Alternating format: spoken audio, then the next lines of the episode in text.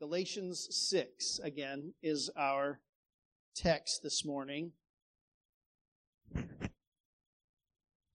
Galatians 6 is page 975 if you're using one of the Pew Bibles, the house Bibles there. Most of you know that we have been going through Galatians together on Lord's Day mornings and have now come to the very last lines of this letter. Earlier this year, I heard that there was a handwritten letter that had been considered lost for many years and it was rediscovered. It was written in the hand of Albert Einstein. And uh, this ended up going to auction and got purchased at auction for $1.2 million. What a, what an amazing thing. Just for somebody to have your handwriting, to be able to, to be willing to pay over a million dollars, right? To say, I have the handwriting of, I mean, I don't think it was a famous equation. I think it was like a letter to grandma or something. I don't know what it was, but it was, uh, it was an amazing thing. And, you know, I, I, I thought of that because in this end of this letter, the, the letter from the apostle Paul to the Galatian churches, uh, at the end of that letter, in, on the original copy of it, the original handwritten manuscript, of course, Paul tended to use a scribe to write his letters for him. He would dictate to the scribe, but often it was his practice at the end of the letter to pick up the quill pen himself and to write the last few lines in his own hand. And uh, we see that in Corinthians and Colossians and Second Thessalonians, Philemon, and then, of course, here as well, where he makes it explicit. This is my own handwriting as a, a way perhaps to authenticate this letter that it was truly from the Apostle Paul. And you can just imagine the, uh, the reader in church. And of course, when the letter of, to the Galatian churches first comes and begins to circulate, uh, not everybody in the pew has a copy of Galatians in their lap like you do this morning. And so the reader would stand up with the letter and read this letter from this great apostle of Christ Jesus to these churches. And you can almost imagine at this point in the letter, he just holds it up and he says, Look, here it is, and it's in his own handwriting. And he reads these lines, verse 11 See with what large letters I am writing to you with my own hand. And then he continues to finish out that letter. Paul wrote these words in his own hand. Maybe, and he, and he says he wrote them in large letters. Some people think that's because he had bad eyesight and he just had to make them big. That could be as mundane as that. Um, or perhaps it was to emphasize the importance of his conclusion here, sort of summarizing everything that he wanted to say from his heart to the Galatian Christians. So let us hear then with carefulness and with reverence these words of the apostle and the words of Christ for us. Galatians chapter 6, beginning in verse number 11. See with what large letters I am writing to you with my own hand. It is those who want to make a good showing in the flesh who would force you to be circumcised, and only in order that they may not be persecuted for the cross of Christ. For even these who are circumcised do not themselves keep the law, but they desire to have you circumcised that they may boast in your flesh. But far be it from me to boast except in the cross of our Lord Jesus Christ, by whom the world was crucified to me, and I to the world. For neither circumcision counts for anything, nor uncircumcision, but a new creation. And as for all who walk by this rule, peace and mercy be upon them and upon the Israel of God. From now on, let no one cause me trouble, for I bear in my body the marks of Jesus. The grace of our Lord Jesus Christ be with your spirit, brothers. Amen. This last paragraph, in many ways, summarizes a lot of the major themes of this letter. He talks again about the false teachers that had troubled the churches in the Galatian area.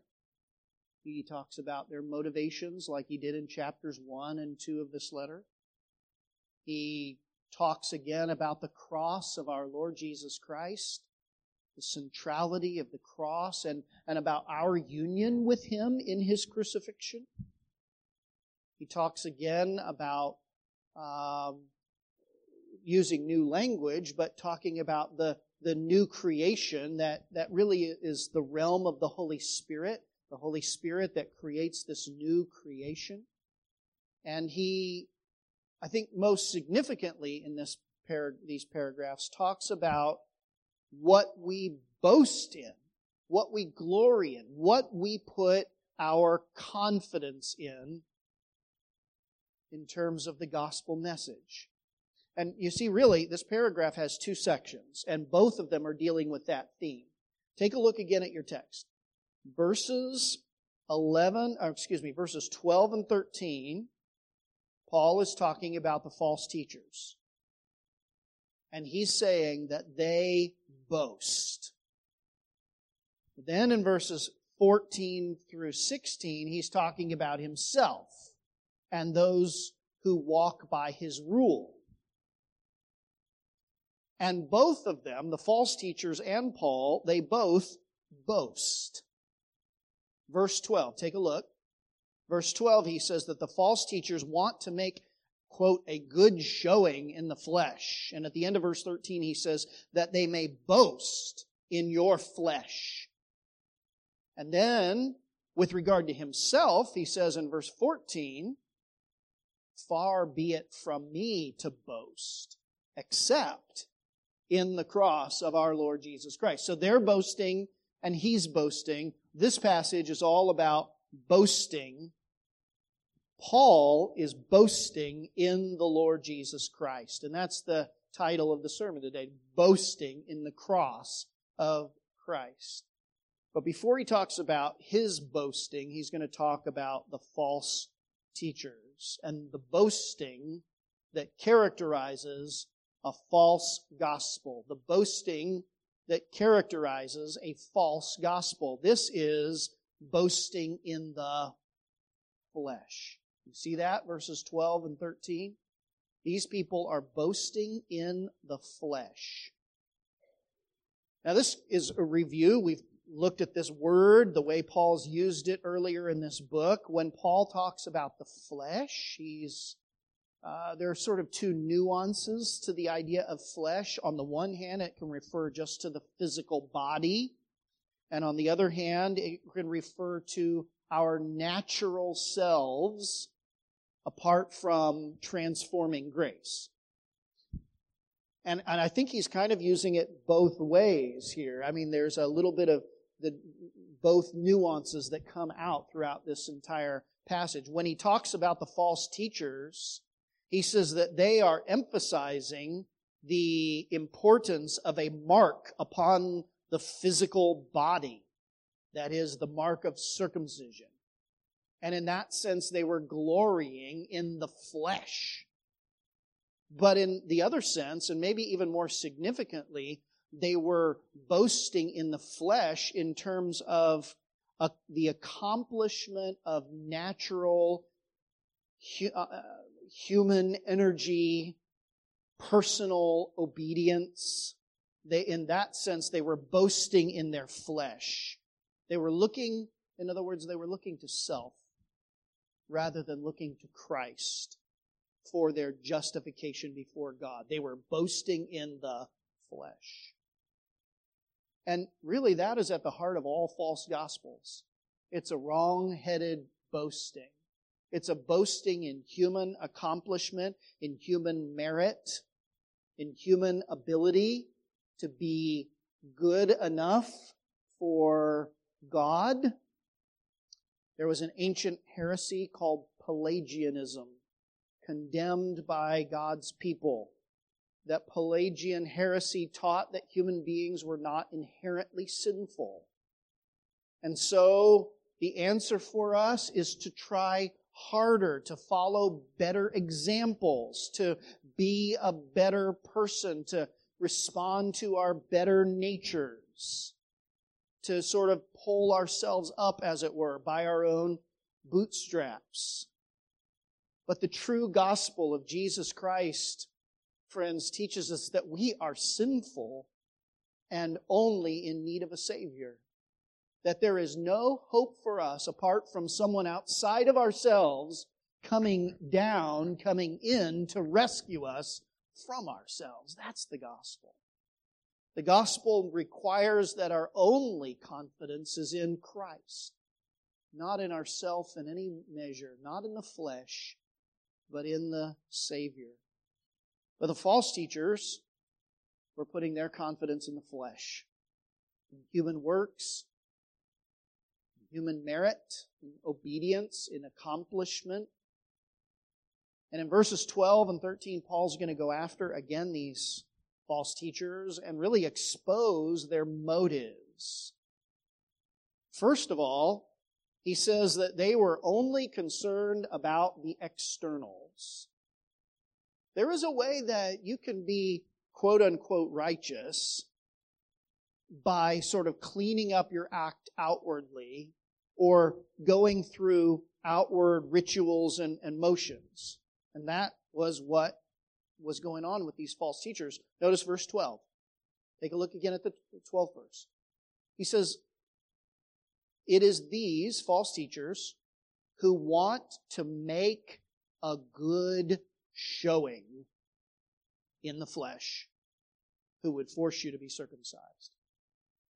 So, in the flesh, that is, in purely human terms, they wished to put on a good show, so to speak, to keep up appearances. Etymologically, the word translated here, make a good showing, literally means to put on a good face. They wanted to put on a good face, to put on a, a good appearance, a good show, a keep up appearances of being religious. In other words, friends, they didn't really love God. They didn't really trust God's promise, but they wanted to appear to be religious people.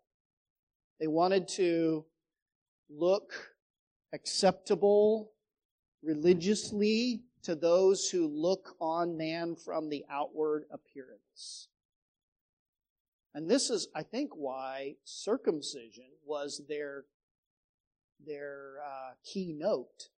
This was why it was such an, it was an easy badge of their own righteousness because it was an external sign. It was a, in the Old Testament, of course, it was a sign that you were a part of the people of God, the people of Israel.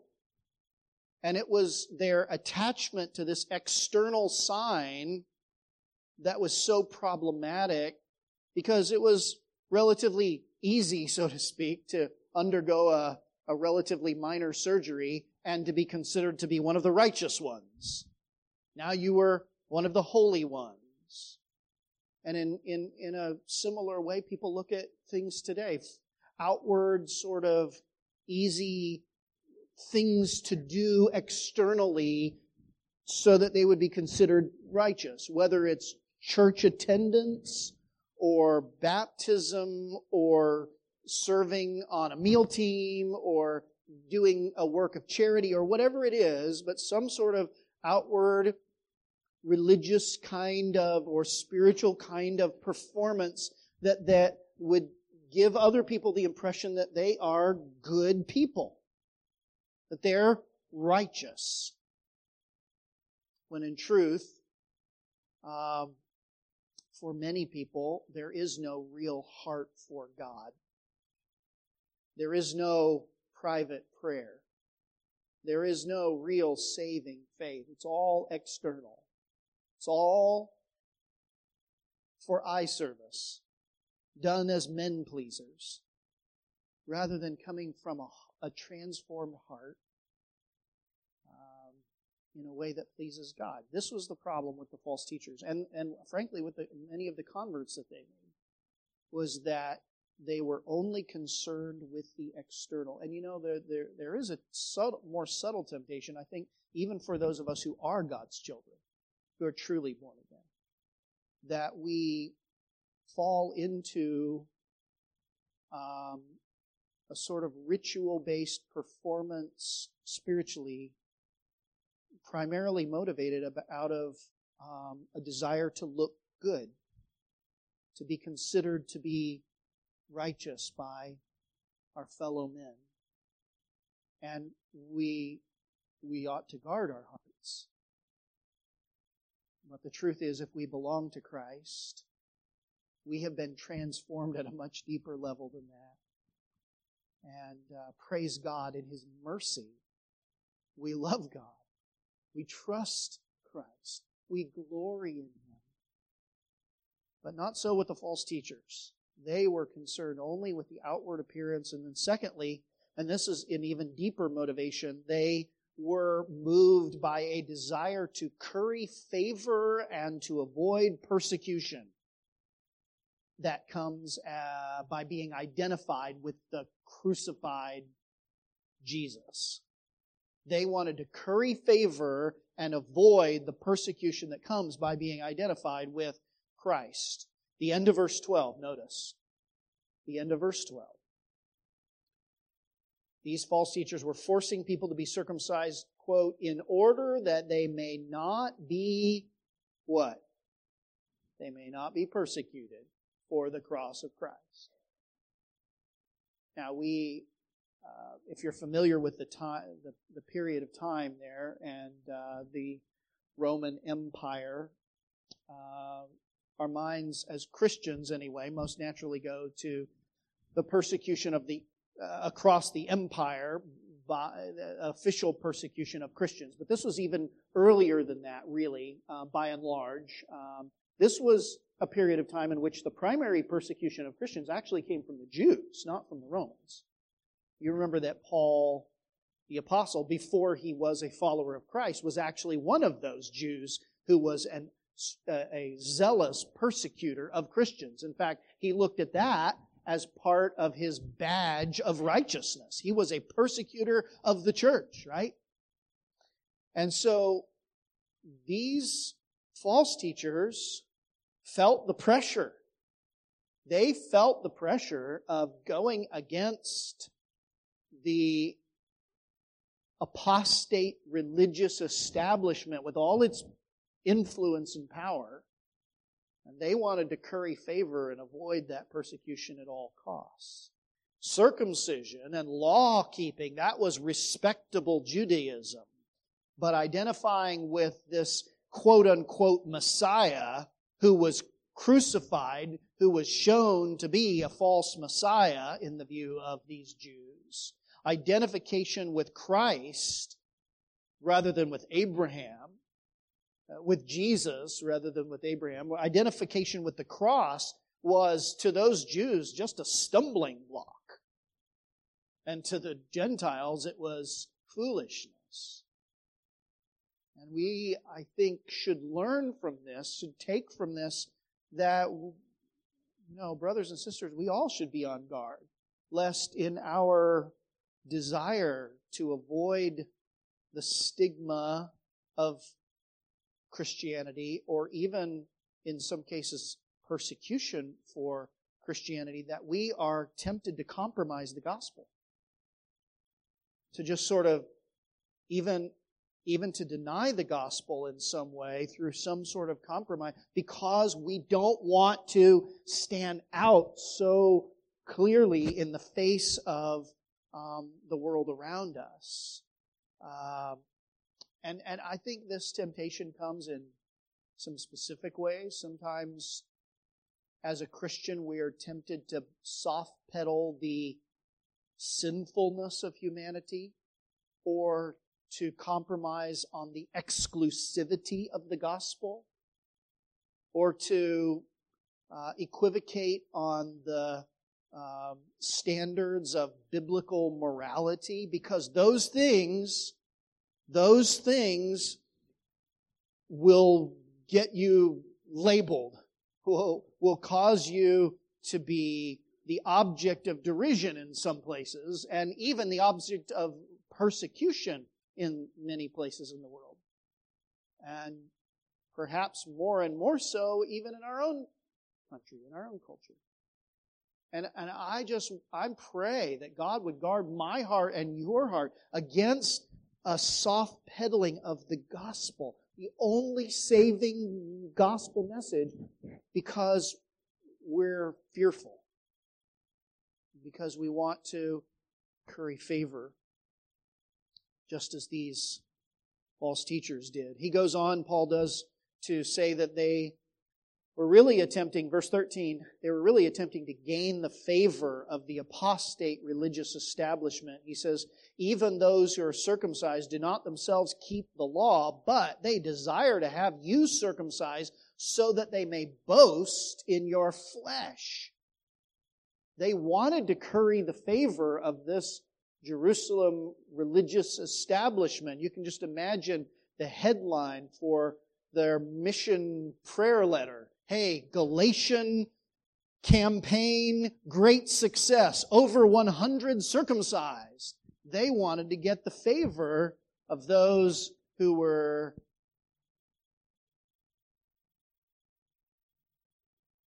of course against doing our good works so that we may receive the praise of men. God forbid. God deliver us from that. Jesus said, if that's your motive, you already have all the reward you're ever going to get.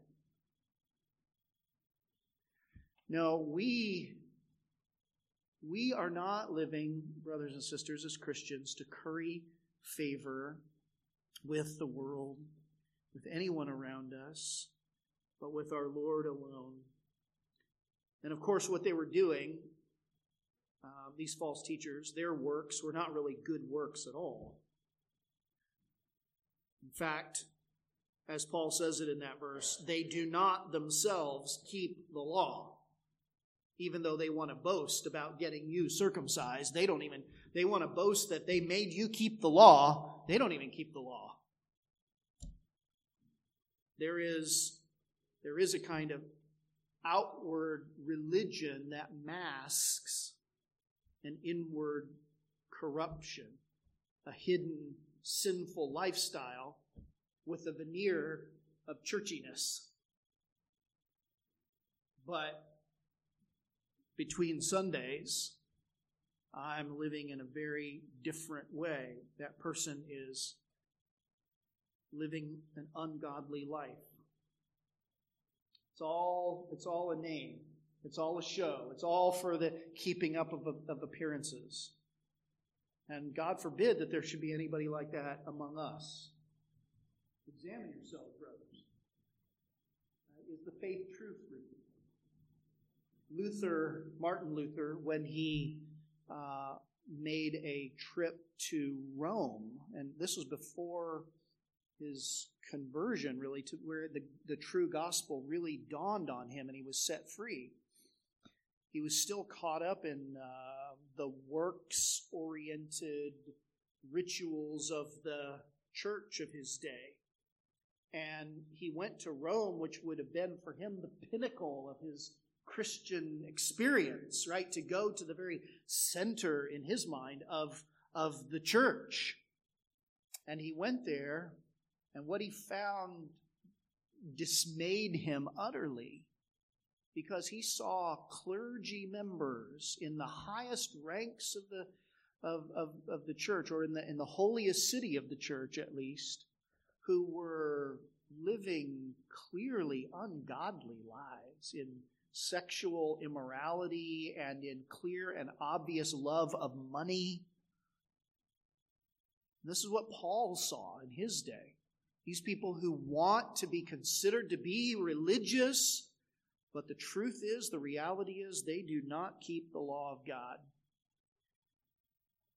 He said it uh, this way in Romans chapter 2, beginning in verse 17. If you call yourself a Jew and rely on the law, and boast in God, and you know His will, and approve what is excellent because you are instructed from the law. And if you are sure that you yourself are a guide to the blind, a light to those who are in the darkness, an instructor of the foolish, a teacher of children, having in the law an embodiment of knowledge and truth, he says, You then who teach others, do you not teach yourselves? While you preach against stealing, do you steal? You who say that you must not commit adultery, do you commit adultery?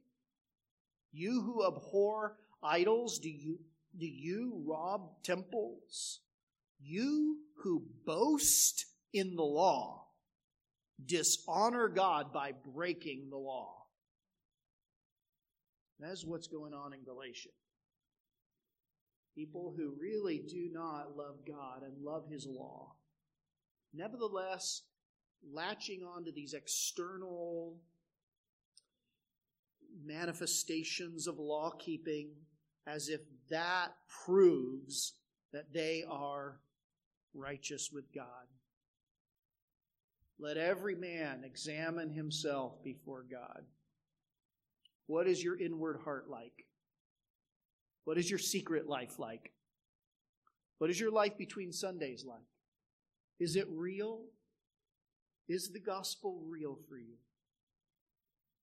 God forbid that you be here every week just putting on a show in the flesh.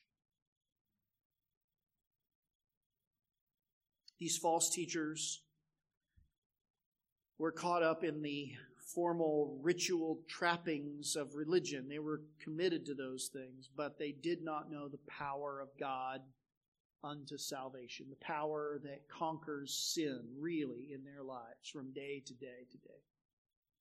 Paul talked about those kinds of people in 2 Timothy as well.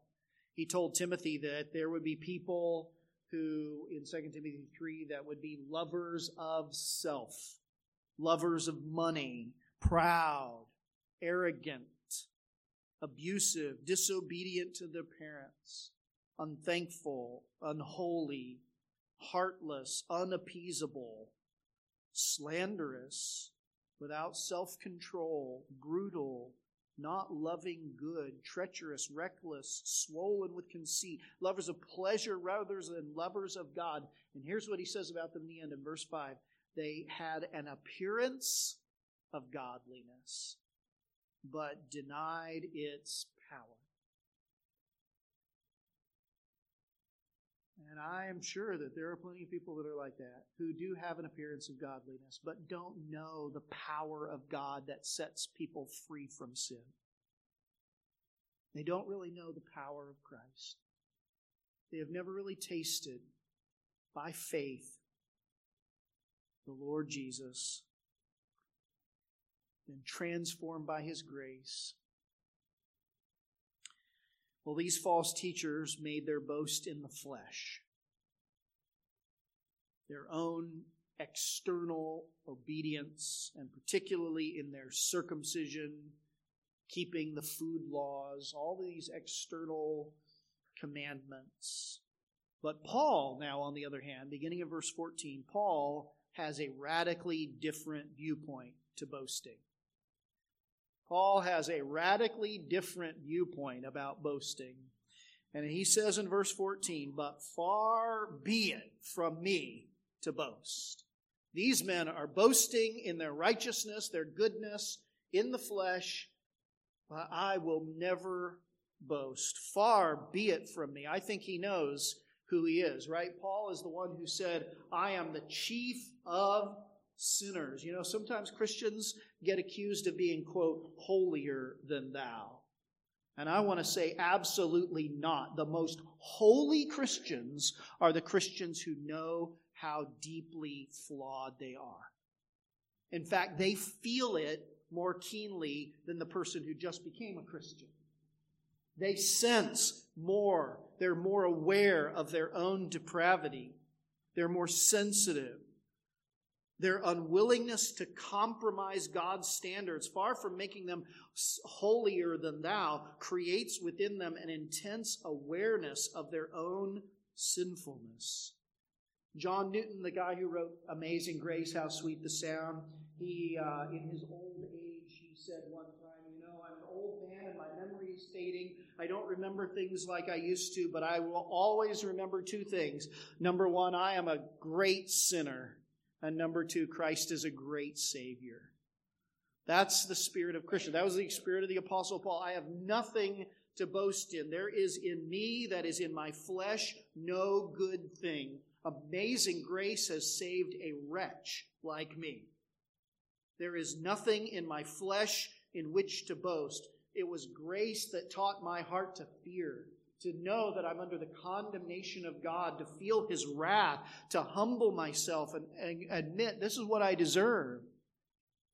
And then it's grace that my fears relieved. And that's the gospel.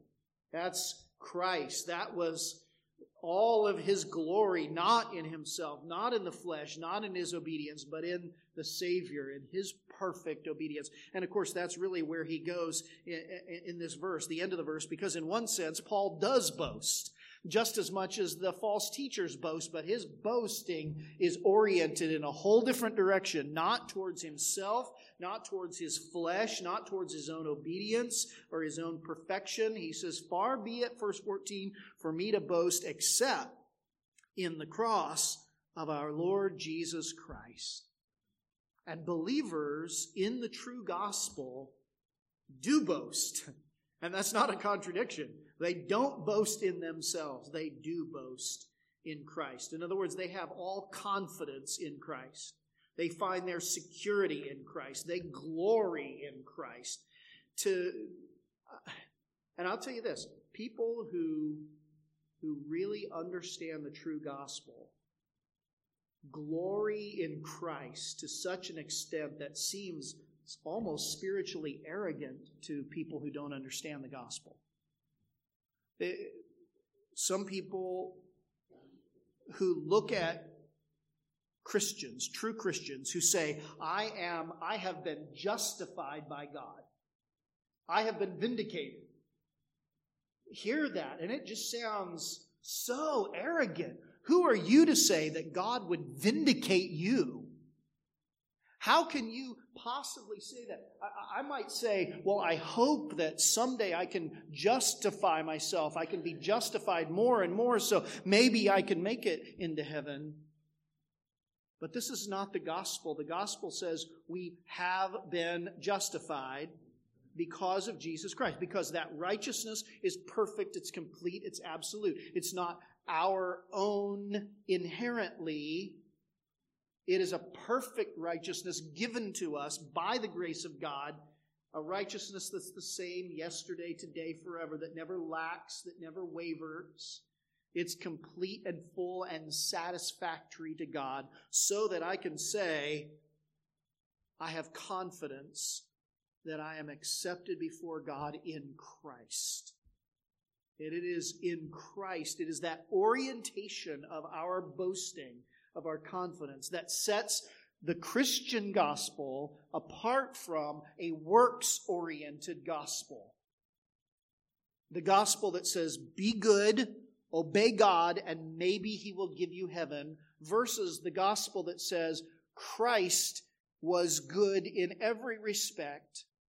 Put your trust in him, and in union with him, by the grace of God, you will have everlasting life. In fact, it is yours.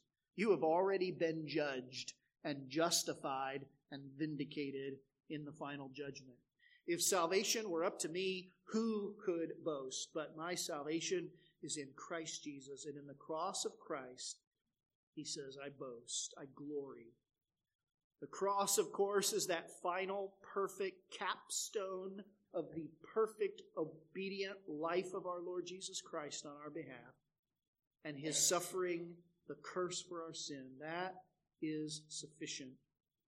So that I can say, with a really a kind of holy boldness, with a boasting, you'd have to call it, that Christ is enough, that in Christ I am righteous before God. But not only is the cross God's forensic or legal declaration that we are righteous, that our sins are judged, but it, the cross is also an experiential reality for Christians. Our it is our death to the world. It's our resurrection to a new creation. And this is where he goes in the middle of verse 14. Middle of verse 14, he says that I boast in the cross of our Lord Jesus Christ, by which the world has been crucified to me and I to the world. For neither circumcision counts for anything, nor uncircumcision, but a new creation. When the Spirit of Christ unites us to the crucified Savior, when that happens by the grace of God, that's our crucifixion too. We, as Paul says, I have died to the world, and the world to me. I've died to the old natural world, the old self, the old flesh, the natural desires of my old nature, the old way of thinking. I've died to that, he says. And I've now been resurrected into the new creation, into the world to come that is empowered by the Spirit, not by the flesh. So Christians already begin, right now, we already begin to experience that blessed world that is to come because Christ has already been raised and glorified in that new world. So if we're united with Christ, guess where we are? We're already raised and united with Him in the new creation. We have been given a down payment of His Holy Spirit until we take full possession of that age, that new uh, world to come, a foretaste of that glory which we experience even now, progressively throughout the course of our lives as Christ is manifest in us.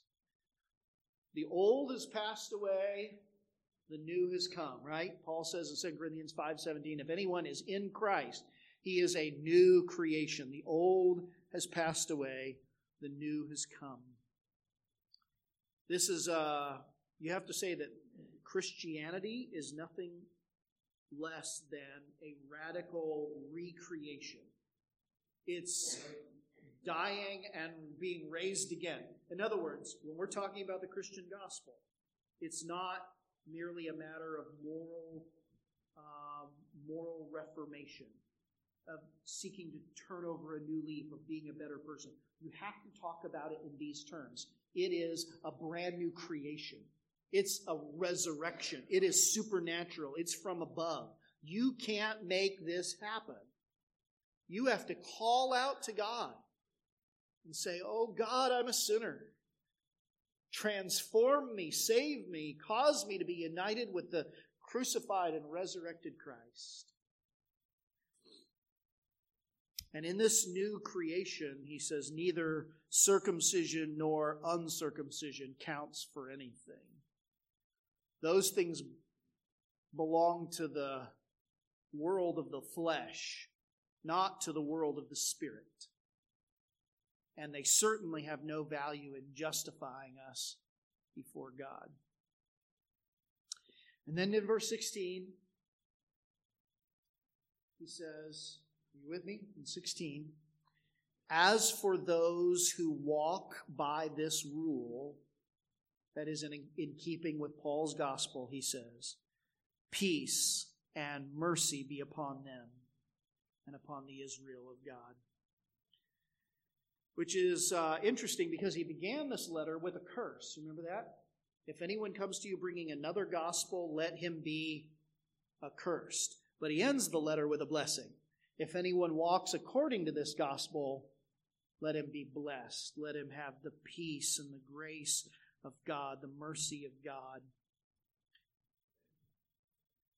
These people who walk according to the true gospel, they are the Israel of God. not the unbelieving Jews. These people are the Israel of God. In fact, the little word and, you see that in verse 16, and upon the Israel of God. That's a little Greek uh, conjunction kai. And it can also be translated also or even. Um, and I think it, it could kind of read this way For those who walk by this rule, peace and mercy be upon them, even upon the Israel of God. Because that's clearly where the direction Paul's been going in this whole letter. For example, back in chapter 3, verse 29, he said this If you, if you, whoever you are, Jew, Gentile, if you are Christ's, then you are Abraham's offspring. In other words, hey, listen, even if you are not one of God's typological people, historically a Jew, if you belong to Jesus Christ, if you're grafted into Christ, then you are truly one of God's people. Anyone who walks according to this rule is blessed in the people of God. And then he ends the letter in verse 17 with this kind of final rebuke of the false teachers. He says, From now on, let no one cause me trouble. I'm looking at you, false teachers, right? Let no one cause me trouble, for I bear in my body the marks of Jesus. Which is fascinating too, because the, those false teachers were fixated on a mark in the body, the mark of circumcision. But Paul points rather to the scars in his own body for the sake of Christ. We know how he was in beatings and lashings and um, being stoned. I read again that passage thinking about this text and was just amazed. You start adding them all up. This man was in many, many abuses, physical abuses, because of preaching the gospel of Christ. And he says, I bear in my body the mark of the Lord Jesus Christ, my suffering for his sake, for the cross. And in a sense, really, that's the mark that's upon all of God's people. Not that all Christians have been physically marked by beatings, but we are all willing to identify with the cross, come what may. And in fact, I don't know if it's stretching it too much, but the, the Greek word here translated mark, the marks in my body is the word stigmata, from where we get the word stigma. Christians are willing to bear the stigma of being identified with the cross of Christ. And of course, in some cases, that's far more than just a, uh, what we would think of as a stigma, but it's active opposition and even persecution. But they say, hey, if, if, this is the, if this is the way I'm a marked man, then let me be marked. Let me have the mark of God upon me. And this is what Paul's spirit was. Let us not be ashamed, brothers, and sisters to bear the mark of the cross in an increasingly antagonistic world. For us, as well as for the Galatian Christians, then, the grace of our Lord Jesus Christ will be with our spirit, brothers. And Paul ends the letter with an Amen. Now, I think it's just really appropriate that he ends this letter the way he does with boasting. Because boasting, if you, if you think about it, you could say this that boasting really is at the heart of the gospel. You either boast in your works, that's one gospel, that's a false gospel. You boast in your own merit. You boast in your own morality and goodness, your own external religion. You boast in that, and you have something to be proud of. Or you boast in Christ alone. You say it is all of God. You boast in nothing in yourself. And this is, of course, God's intent in the gospel, isn't it? God has designed the gospel in such a way that at the end of the day, people boast in his son. That's his driving motivation. God wants people to delight in his son like he delights in him, to boast in his son like the father boasts in his kid. His, I speak as a fool. His, he boasts in his, in himself, in his son. And, and, and when Christians really understand the gospel, they boast in Christ and in Christ alone. All the true gospel does is to destroy the boasting in anything else. Paul says it this way in Romans 4. If Abraham were justified by works, he has something to what? He has something to boast about. But not before God, because he believed God.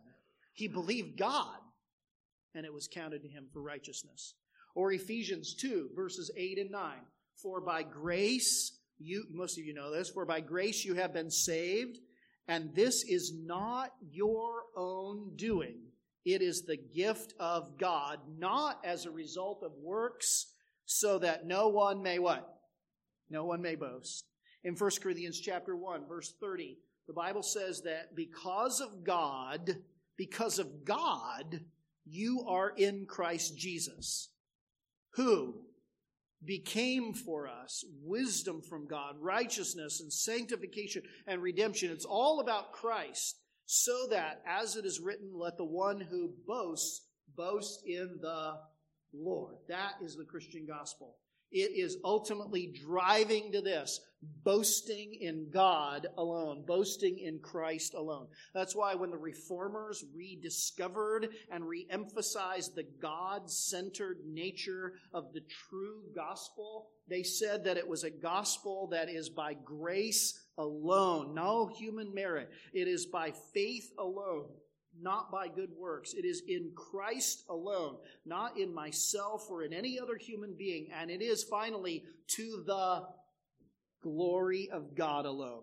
That's, that's where the true Christian gospel always points. It points to a boasting outside of ourselves, a boasting in God, a boasting in Christ, a glorying in Him. Such an obsession with Christ that gives us this assurance because of who He is and His finished satisfactory work that we too are right with God.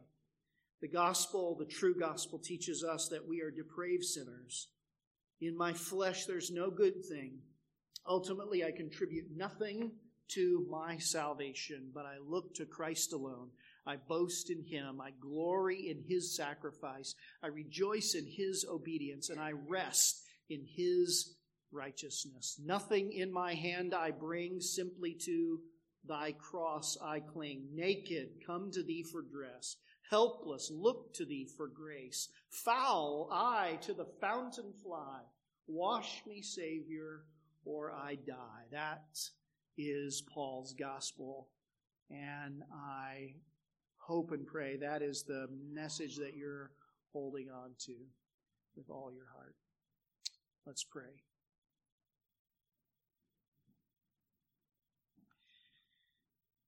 O oh Lord, cause this gospel message to take root in the hearts and the minds of the hearers.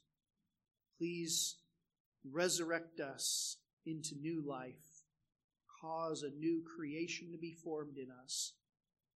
We would have a spirit given faith. Pray it in Christ Jesus' name. Amen.